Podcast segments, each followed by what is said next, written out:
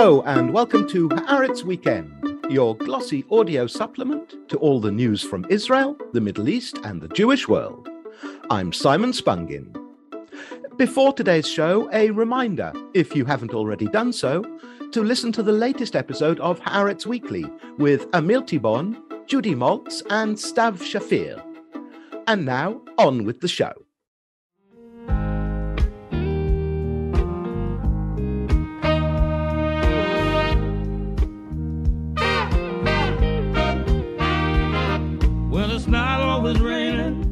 A new Polish law, which makes it all but impossible for Holocaust survivors to sue for compensation for property in Poland that was confiscated by the Nazis, has just come into effect. Passed over the summer by the Polish parliament and approved by President Andrzej Duda, the law has sparked the first major diplomatic challenge for the Bennett Lapid government. Foreign Minister Yair Lapid recalled the Israeli ambassador to Warsaw in protest and described the law as bordering on Holocaust denial. Duda defended it, saying that under Poland's existing law, false claims often lead to innocent Poles losing their property and criminal groups becoming rich at the cost of tens of thousands of people thrown onto the pavement. Joining me today to discuss the law and its impact on relations between Jerusalem and Warsaw, I'm delighted to welcome Haaretz correspondent Ofer Aderet and from the World Jewish Restitution Organization, Gideon Taylor. Uh, thanks for joining us, Ofer. My pleasure, Simon. It's Ofer. Before we talk Poland, uh, I understand there's been some news in terms of German reparations. What what can you tell us about that? Um, the Claims Conference each year published the new list of uh, some new groups of uh, Holocaust survivors or families of Holocaust victims will get some uh, more money compensation. So from this year on, also survivors of the siege on Leningrad uh, will get uh, some compensation uh, of a few hundred euro. This is very significant, of course, for every individual, mm. but this is not like a breaking news because every year they are able to add some uh, more uh, participant who enjoy this compensation, and we should all be uh, grateful for this kind of work. Mm.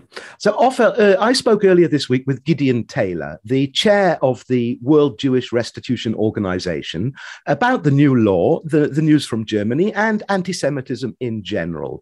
Uh, let's hear what he had to say. Uh, Gideon, thanks for joining us on Haaretz Weekend. Good to be here. Thank you. Uh, so, uh, for any of our listeners who might not be aware of the World Jewish Restitution Organization, uh, can you tell us briefly what it does and, and what its goals are? It's the umbrella body that brings together organizations, survivor groups, and other Jewish groups from across the Jewish world and Israel together who organizations who are united to press for justice for Holocaust survivors and restitution from countries uh, of Eastern Europe and Western Europe. It's a sister organization of the Claims Conference, which negotiated with Germany. The WJRO is responsible for negotiations in Eastern European countries um, like Poland and Hungary, Romania, as well as Western European countries. Mm. Was the WJRO uh, involved in the recent breakthrough for survivors of the, of the siege of Leningrad? So the claims conference, uh, which of which I serve as president, uh, was responsible for that negotiation with Germany. Very important breakthrough, and it's part of the claims conference negotiations of adding survivors, including survivors who've been excluded from previous negotiations, from previous compensation payments. Very important historically, and also for those Holocaust survivors who survived terrible conditions in Leningrad, also some survivors who were hiding in France and Romania who hadn't been eligible or had been eligible just for one time payments. Now they will be eligible for uh, pensions. Mm. So, uh, this new Polish law, uh, Gideon, how much of a setback is approval of the law for Holocaust survivors and their heirs? And how many people are we talking about? You know, it's very hard to know how many people because there's never been in Poland a property restitution law. Unlike other countries, virtually all the other former communist countries that are in the European Union had some kind of restitution law or compensation law. And some of them were comprehensive, some of them were kind of medium, some of them were a bit weak, but all of them tried to have some kind of law. Poland alone has no law. And there were attempts, there were various drafts that were introduced, and for one reason or another over the years, they failed. So mm. Poland stands out, and we don't know how many people because many people there's no been way to come forward but we certainly know that an awful lot of jews who are alive today are descended from polish jewry it was the cradle of polish jewish life before the holocaust Mm. Uh, the Polish government would argue that it's exactly this problem that there has historically been no restitution law and it hasn't been legislated that led to the need for this law to be passed now. Uh, could it have been done differently? Right. What, what Poland says logically is we need to have legal peace. We need to have legal certainty of title. A completely reasonable position for any normal democratic rule of law society. However, what every other country in Eastern Europe did was they said, first, we have to address the history. We have to address what happened. We have to have a program of restitution or of compensation. And then after that program, we pay out to former owners, we compensate them, we acknowledge. Then we move on to the question of legal certainty of title. Poland is basically saying we're ignoring the past, we're ignoring what happened, and we're just saying we need legal certainty of title. Well, you can't do that. You can't cover over the past because the past won't go away and we won't give up and Holocaust survivors won't give up, and children of Holocaust survivors won't give up, because you can't build a future and build a firm foundation when you haven't addressed the past, when you haven't built what's uh, addressed what's there, what's happened. Mm. It's, is this law, as the Israeli government claimed, anti-Semitic in your opinion, or just misguided and misimplemented? It doesn't recognize history, and the history of what happened in Poland is a very sad history. It was also a great history of a Jewish community that was thrived for a thousand years. And then there was a mass destruction of that Jewish community. And with them was taken their property, huge loss of life, uh, massive destruction of Polish Jewry, um, and all the property that belonged to them. And the critical reason why it's so important for Poland to address this, it's as important for Jewish history as it is for Polish history. Because if Poland doesn't address that history, doesn't understand what happened to the Jews, understand what property was taken, and we're talking about properties that was taken first by the Nazis, but then by the communist governments.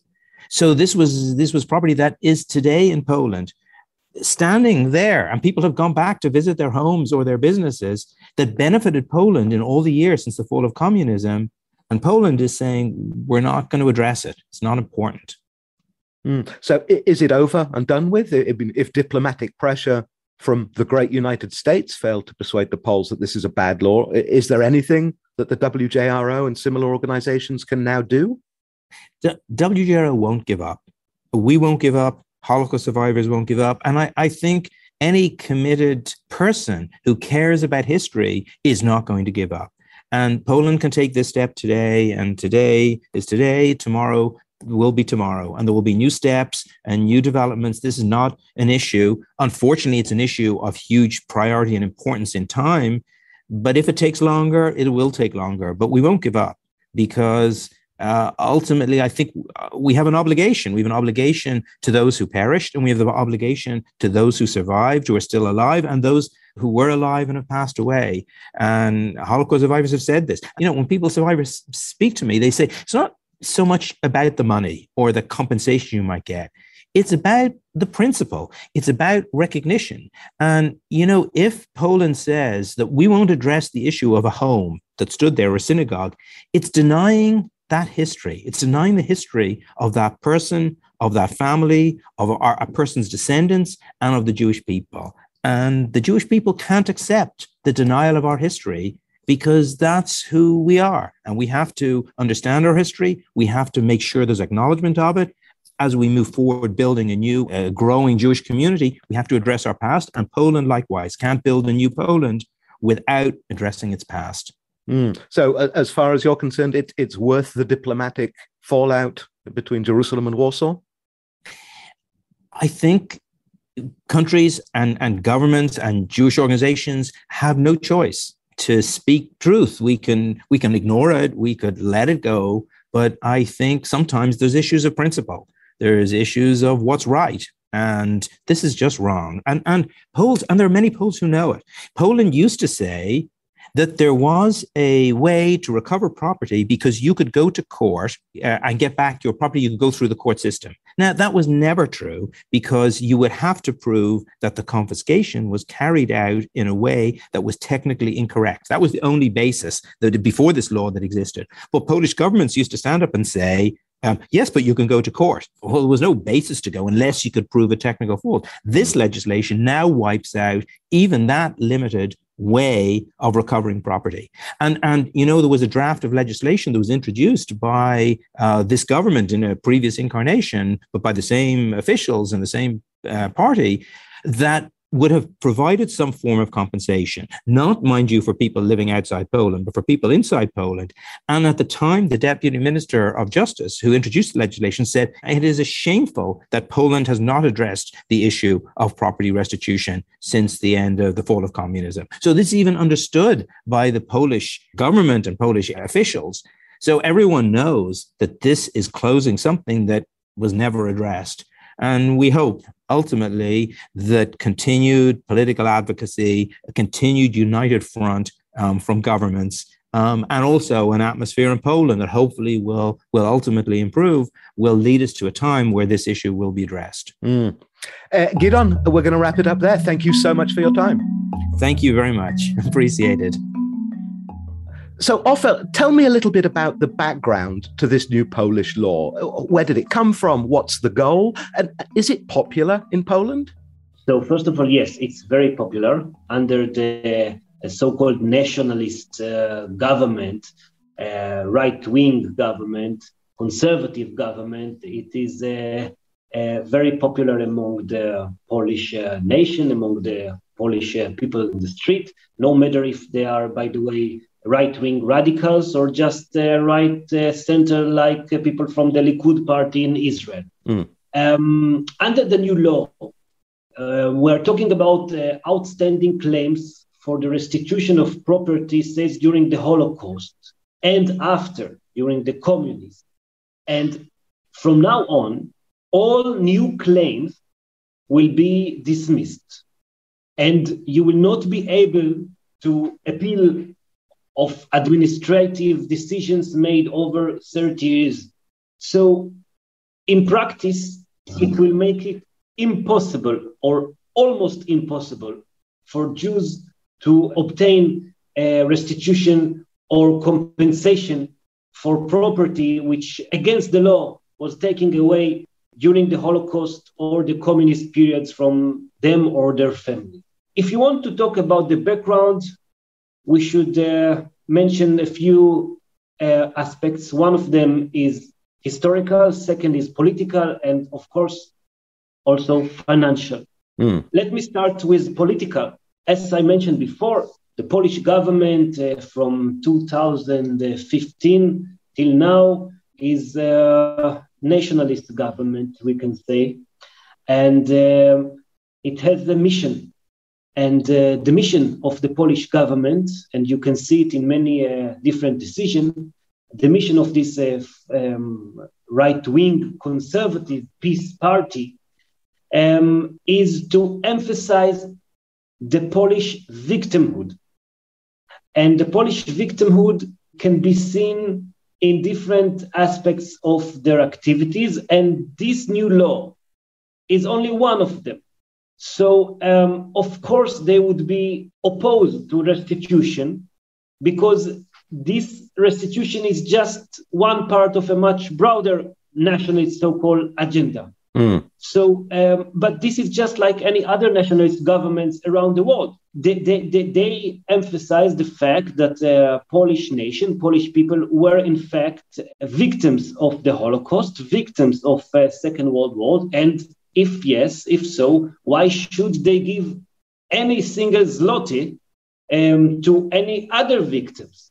So when you are knocking at the door of, of Polish people and saying, look, my grandfather used to live in this house, give it back to me or give me some money as compensation, they would send you to Germany and say, look, we are victims just like you. Go and ask the money from Angela Merkel. So in this point, it's become very sensitive because as I mentioned, we are talking about money, we are talking about national pride, we are talking about history, which is indeed complicated. So when you take all these aspects, the, the, the bottom line is very, very complicated.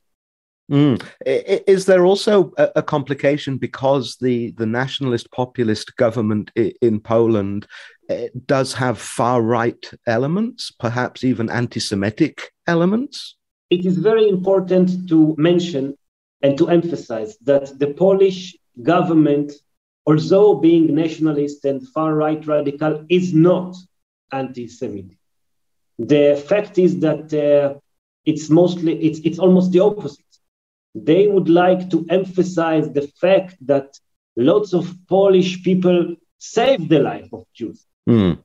That uh, the Poles was the Polish people, the Polish nation was a nation of uh, righteous among nations. This is their false uh, narrative. So, if this is the case, they could not be anti-Semitic uh, at the same time. So, no, they are not. And, and is it fair to say that on other issues like memorializing victims of the Holocaust, that Poland is cooperating and does um, memorialize these victims? So yes, of course. In recent years, it's became like a national campaign in Poland to uh, memorize the victims of the 3.5 million Polish Jews who perished during the Holocaust. They are being treated as victims of Polish nation. They are not being treated only as Jews. They are being treated as part of the Polish family, part of the Polish nation. And this is why I always emphasize that it would not be fair to uh, name uh, these right wing uh, radicals or right wing nationalists uh, uh, as anti Semitic. It's far more complicated than the ability to label them as anti Semitic. No, they have their own national pride, and it is not uh, to do with anti Semitism. So, but beyond national pride, Ofer do do the Poles have a point uh, with this law? It, it, was there a problem with uh, uh, individuals being asked to compensate the families of, of, of Jewish survivors? So um, yes, in recent years, uh, due to uh, some criminal elements which enter this uh, world of restitution. Criminal elements, of course, not Jewish one, and sometimes also not Polish one, but really I'm talking about organized crimes, about mafia. Mm. They were able to, uh, for example, to uh, pretend to be the children or grandchildren of a Jewish old lady from Australia or from Canada or from New Zealand, uh, showing uh, fake um, uh, evidence or certificates as if she or he gave them the permission to uh, ask for restitution on behalf of her name. There were a few cases like this who made huge headlines in the uh, Polish media. And of course, in Israel and the Jewish world, almost no one heard about it. And um, in this uh, aspect, the one of the um, reasons for the new law is to try to make an order, uh, to make an order in a very complicated matter, which is not only restricted for the Jewish matter, but for restitution of houses, of shops, of fabrics, which belong also to other citizens of other nations in Poland. So, yes, Poland definitely has a point wanting to put an end uh, for a never ending story of uh, people from different uh, countries coming uh, 20, 30, 40, 50, and now eight years after the Holocaust and claiming the restitution of the uh, shop which once belonged to a great grandfather. Uh, so I can also understand that uh, they could not allow themselves to, to, to be put in such a situation that suddenly, uh, so many years afterwards, someone would come and uh, uh, would force some Polish citizens, which has nothing to do with the whole complicated story of communism and Nazism, suddenly to leave their homes. And yes, there were stories like this of innocent Polish citizens who were forced to leave home or who were forced to suddenly uh, pay high, very high rents instead of a compensation mm. uh, to, a, to the new owner of the building who came suddenly. And um, the Polish authorities wanted to put an end for, for, for, for, this situation, and I can fully support and understand them. Having said that, uh, it's not uh, um, true to think that right now millions of Jews all over the world will uh, jump on the Polish uh, Minister of Finance and demand uh, compensation in order to, um, um, to, to, to harm the situation of the Polish economy. And here I'm quoting, of course, the anti Semitic hmm. views, which you can hear in the far right wing in Poland. So it's not the case. We're talking about between a few hundreds and a few thousands uh, cases which are still being, uh, which was supposed to be heard by the Polish courts all over Poland. And I'm not sure if it's not possible to find a better solution than this law, maybe involving some um, other institutions, maybe European Union, maybe um, in other level, in order to, to put an end that all sides will feel that they are satisfied and that they got what they deserve um, and no one will be hurt.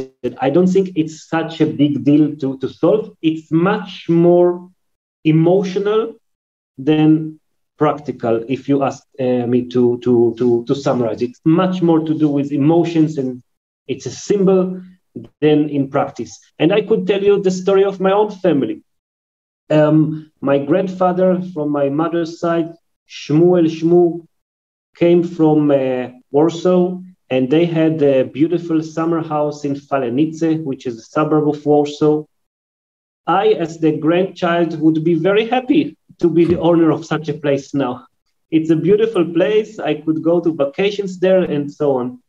But personally, I would never even think to uh, to claim uh, this place right now because so many years passed. I don't know who is now living there. It's not my business. I'm a proud Israeli citizen, so I can also understand the view from of some of the of the Polish people saying that. Uh, maybe we should put an end for, for, for the opportunity to to obtain uh, restitution after so many years. Maybe we should try to open a new chapter and put it aside. Maybe. Mm.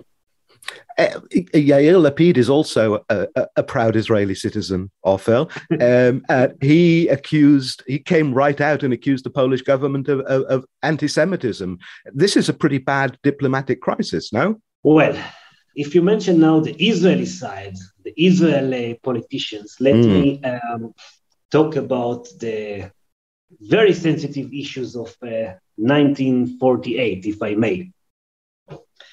So uh, we should remember that Poland is not alone in opposing restitution. Mm. Israel also stole property from, from, from, other people. In the Israeli case, we are talking about uh, some innocent Palestinians. Uh, you can call them Arabs, you can call them Israeli Arabs, but let's say innocent people who were forced to flee in uh, independent war 1948 and since then their homes and land have have not been uh, given back. And they were not uh, any compensation. Uh, the opposite. There is a law in israel which actually does exactly what we are criticizing right now about the Polish system. Mm, as as Haaretz pointed out in a, in an editorial uh, over the summer, pretty right. much saying, you know, let he who is without sin cast the first stone. Exactly. So, so I, would not dare to compare, of course, uh, the victims of World War II and the, the Holocaust to the victims of, of the War of Independence. It's two different cases. But the bottom line is that we're talking about, in both cases, about innocent citizens, some of them, okay? Let's say maybe not all of them in the case of 1948, but some of them, or maybe most of them, were just innocent people like me and you who had nothing to do with politics. And mm-hmm. even if their leaders, or if you can say it, were opposing the, the Israeli uh, uh, right, um, the, the Israeli war of independence, still it doesn't mean that we should not recognize the fact that we, Israel nation, actually stole stole their property during this war. So if we would like to criticize uh, Poland, how they are dealing with their own uh, past. Uh, we should also, uh, you know, um, be able to make a brave move and start thinking about uh, our own uh, history as well. It is hard, it is uh, very sensitive, but uh, I think it's healthy for our society to deal with it. And maybe thanks to this uh, sensitive Polish law of restitution, we could also start to deal with uh, some of our own inner matters, which has nothing to do with uh, Poland and Holocaust, but with our own local uh, bloody history. Maybe I don't know. Mm, that that seems uh, a, a, fair way off. Um, in the meantime, this diplomatic crisis, Ofer, the Americans have got involved.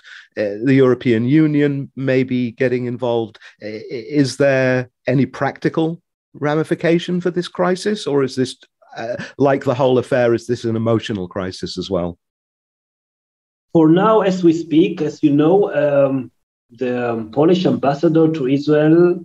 Uh, was basically kicked away, kicked out. He's mm. not uh, anymore in position, so there is no Polish ambassador in Israel, and uh, so the relations between Poland and Israel uh, suffer very much from this. But this is in the level of um, diplomacy and politics, and uh, you know, high level. I just came back from a terrific, wonderful three weeks or one month vacations in Poland. It's a beautiful country it has beautiful people. And as an Israeli and as a Jew, I enjoyed very much um, going through the mountains near the borders uh, with Slovakia, and and and the weather is great. Hmm. Um, if I would not be a vegan, I would also say that the food is great, but I could not. but what I'm trying to say, Simon, is just that uh, when you are judging the reality from the perspective of a person and not from the perspective of a nation, it's much more simple. And as I said before, yes, I would be very happy to be a proud owner of the apartment which was stolen from my grandfather.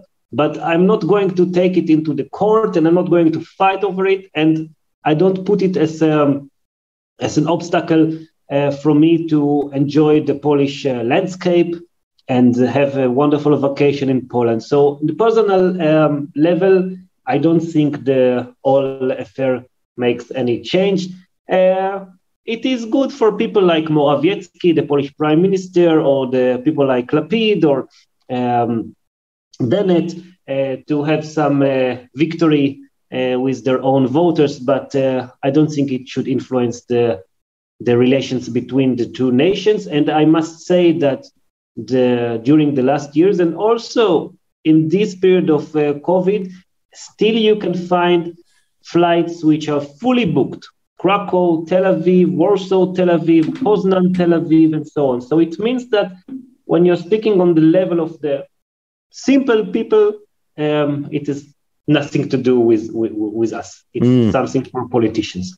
Mm. So, Ofer, I, I, know you have a busy couple of days ahead with the, the anniversary of the Yom Kippur War and the uh, the declassified documents. So, before I let you go, um, uh, old habits do die hard. Uh, I'm wondering to what extent can we blame Netanyahu for this crisis. And I'm thinking about the 2018 joint declaration that Bibi signed with his Polish counterpart, which absolved Poland and the Polish people for crimes committed during the Holocaust, and which was described by renowned Holocaust historian Professor Yehuda Bauer as a betrayal. So, did Bibi's pandering pave the way for this law in any way? Absolutely, yes.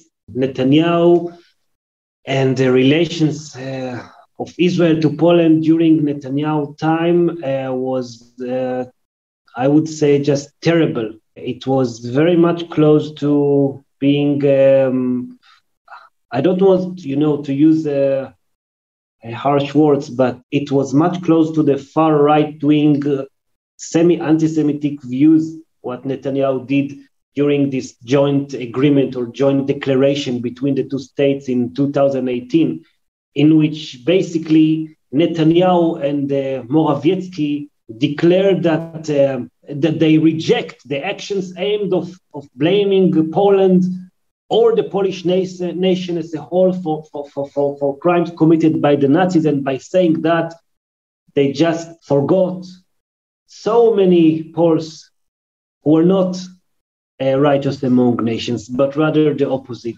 So mm. what Netanyahu did for these relations was terrible. He preferred to take the uh, false narrative of this uh, PiS uh, party in Poland, and yes, of course, as you said, he paved the way for this law and for many others to come. And uh, we should uh, only regret that and uh, say sorry that uh, this was our leader who made such a such an agreement, which is uh, just a shame. Mm. And I understand that the current government is uh, is reviewing that agreement. The current Israeli government. Yes. yes.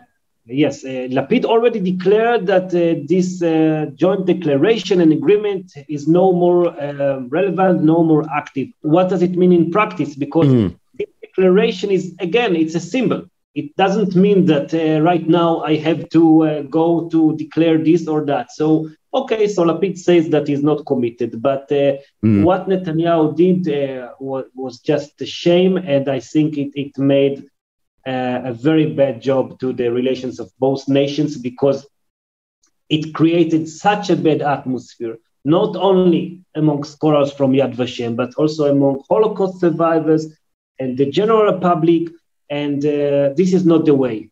Uh, this is not the way to deal with uh, sensitive topics like this. This is the opposite way. This is just to take the history and you know play with it uh, uh, as a game of politicians, and uh, it should be ashamed for what he did.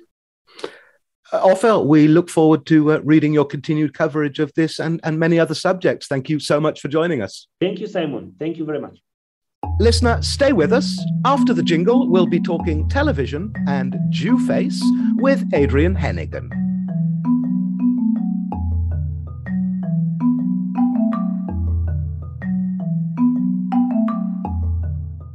Joining me now to talk about Ridley Road, a new four part thriller from the BBC, I'm delighted to welcome Haaretz.com's TV reviewer, Adrian Hennigan. Uh, how are you, Adrian? I'm good, Simon. Good to join you again. Well, great to have you yeah. back. Thank you. So, Ridley Road, it, it's based on a 2014 novel by Jo Bloom, and it's set in the swinging 60s in London. Uh, but the backdrop isn't Carnaby Street, it's the unfashionable East End of London, where far right fascism is on the rise. Is it any good, Adrian? Mm, let's start with the easy questions. Eh? um, if you'd asked me that after I'd seen the first episode, I probably would have said, nah, not such a fan. But actually, after I struggled with the first episode, and then it actually really hits its stride to in the sort of subsequent episodes. Uh, I think, look, on a personal level, I have a, an issue to overcome with anything set in the 60s, hmm. which, as you say, the swinging 60s, it's like it feels like uh, you know it's like Austin Powers type thing. Oh dear! It's also it's a it's a BBC, so it's like literally one of the characters says something like, "We need to get you a more groovy look." And I'm thinking you cannot get away with using the word groovy and people take this seriously. But actually, once you overcome the kind of the slightly painful way of depicting the 60s, and you sort of see the political side of it, then it becomes a lot more interesting and the characters are more engaging. And funnily enough, I'd, I, I was aware of the the novel mm. by Jo Bloom, but um, I haven't read it yet. But I, a few years ago, I, uh, I came across a, a book called uh, We Fight Fascists, which was about a group of basically Jewish vigilantes post war who set up a, an organization called the 43 Group. And they basically, you know, met violence with violence on mm. the hmm. streets of East London and sort of basically became this almost like intelligence unit infiltrating the fascists. And obviously, there are a hell of a lot post war. Uh, with of Oswald Mosley and his gang still around, and there was like it was like if you look at all the fascist groups that were around at the time, it kind of felt like a People's Front of Judea kind of thing. There were just so many of them. And a little bit in that book mentioned the 62 group, which is the group that's um, fictionalized in Ridley Road. So I was aware of it and I was really fascinated to see what this what this um, production would do with that. And I think overall, uh, you know, despite my initial reservations, I think it does a really great job bringing it to life. Mm. So it's been described by by some reviewers as as timely, uh, given the rise of you know populism, nationalism, uh, uh, far right sentiment uh, uh, across Europe and, and North America. Uh, does it manage to capture the the warning element without getting too preachy? I think overall it does.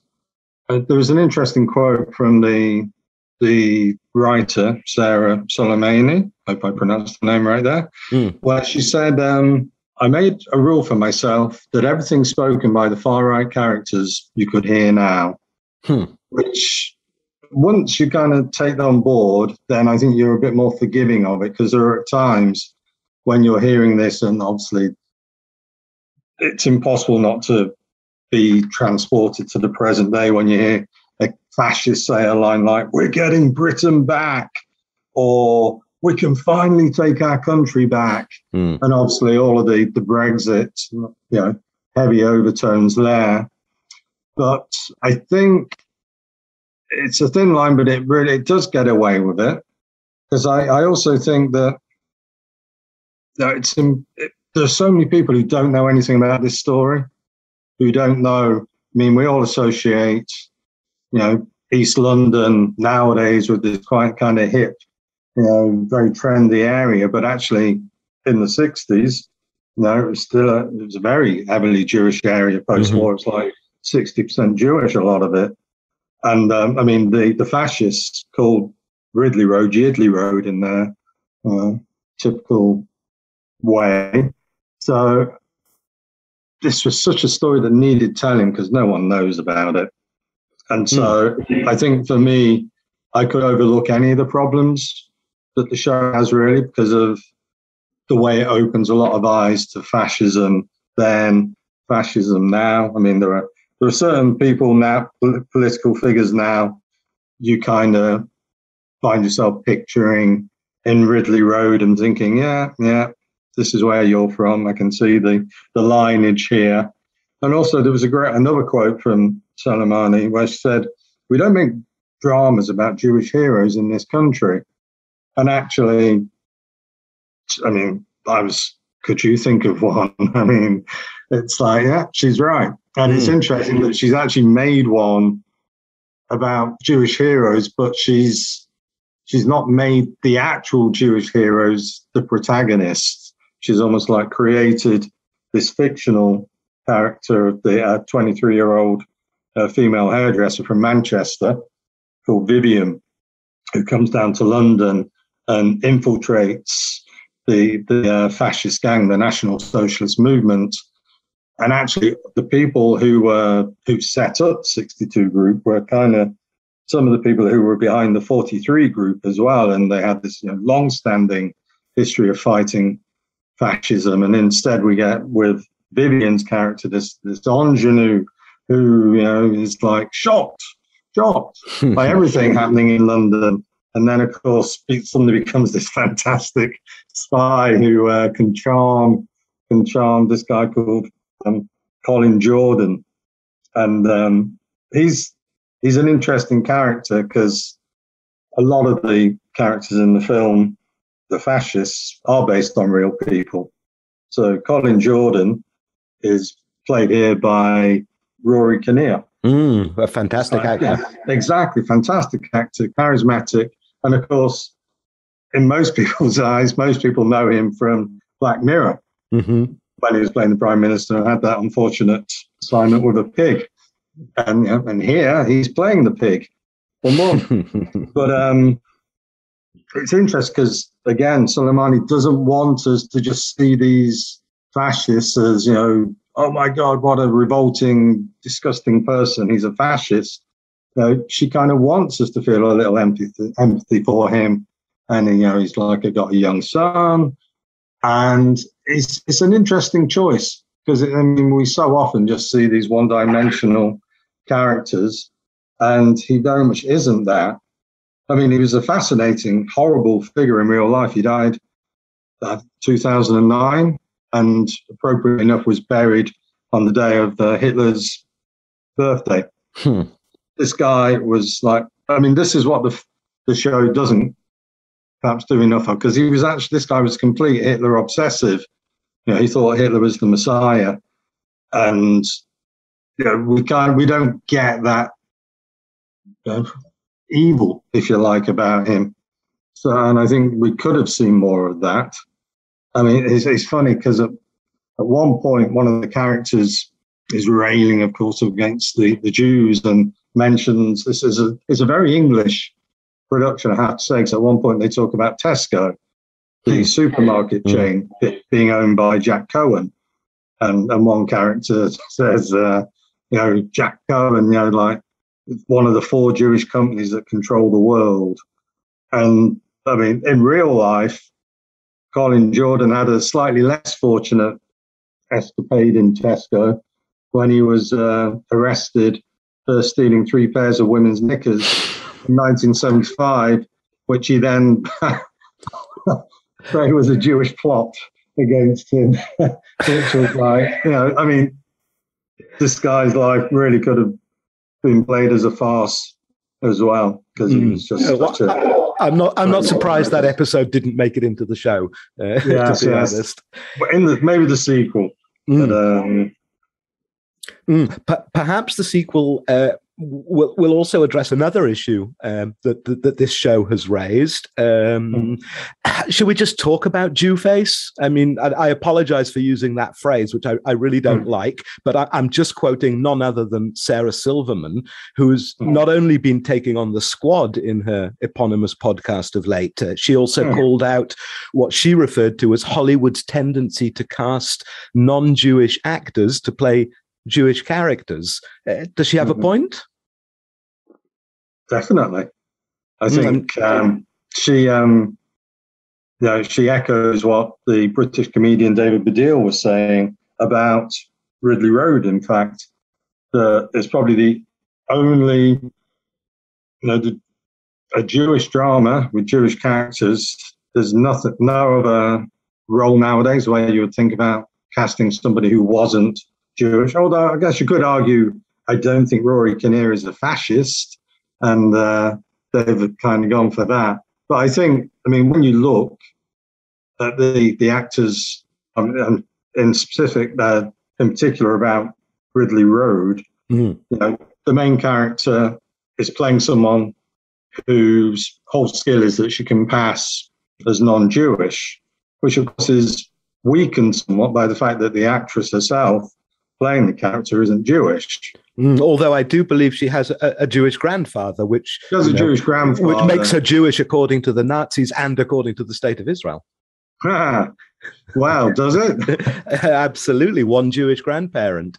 Um, yeah. But that does raise the you know the the, the bigger question: then, Can can non-Jews successfully play Jewish characters? I, I, read one review of Rachel Brosnahan's performance in in the marvelous Mrs. Maisel, which was mm-hmm. you know almost universally acclaimed. But one review mm-hmm. said said that she didn't feel Jewish, and what what does that even mean? Mm-hmm. Yeah. Um, and and you know we've we've moved on from the days when actors would wear prosthetic noses to play Shylock. Um, yeah. So, um, but but you have an interesting example with someone like Eddie Marsan, who is here playing uh, Solly, like mm. the um, the the ne'er do well who is heading the 62 group. And Eddie Marsan isn't Jewish, but he's one of those actors that everybody thinks is Jewish there's the off. I mean, I don't know if you saw. There's a lovely British comedy called 66. Mm. Yeah, and he plays uh, a Jewish shopkeeper again in East East London, and I, and he's like literally all the time. People, you know, assume he's Jewish from these roles he plays. So you know, Jason Biggs, everyone assumes, assumes he's Jewish. You know? mm-hmm. Well, Ed, Eddie Marsan also played a, a, a Boston Irish Catholic uh, boxer in, in mm. Ray Donovan, and, um, mm-hmm. and, nobody accused him of um, uh, of Irish washing or uh, Irish face. I think it uh, it, it, it, it, it does seem a very um, uniquely Jewish issue, uh, uh, um, Jew face, to to to yeah. make oneself. You know, it's the old um, "funny you don't look Jewish" line. Yeah, but I do mm. think it is a valid point because you know, so many times you see a character that is very strongly written as Jewish, Mm. played by someone who is clearly not Jewish. You know, I mean, I don't. It's just all the time. It's like "Hmm, maybe we actually do need to move on from this now. You know, there are plenty of good, great Jewish actors out there, and we just need to be a little bit more sensitive. Mm, maybe Or it could be that Sarah Silverman is looking for more roles, and she's kind of getting a bit annoyed. I don't know. uh, maybe she wanted to play uh, Joan Rivers rather than uh, Kathryn Hahn in that uh, upcoming limited series that's uh, that's being filmed.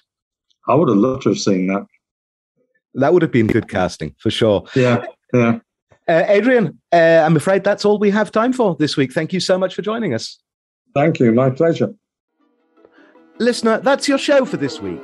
Make sure to tune in to Haaretz Weekly on Monday, and we'll be back with another episode of Haaretz Weekend next Friday. Until then, Shabbat Shalom from Tel Aviv.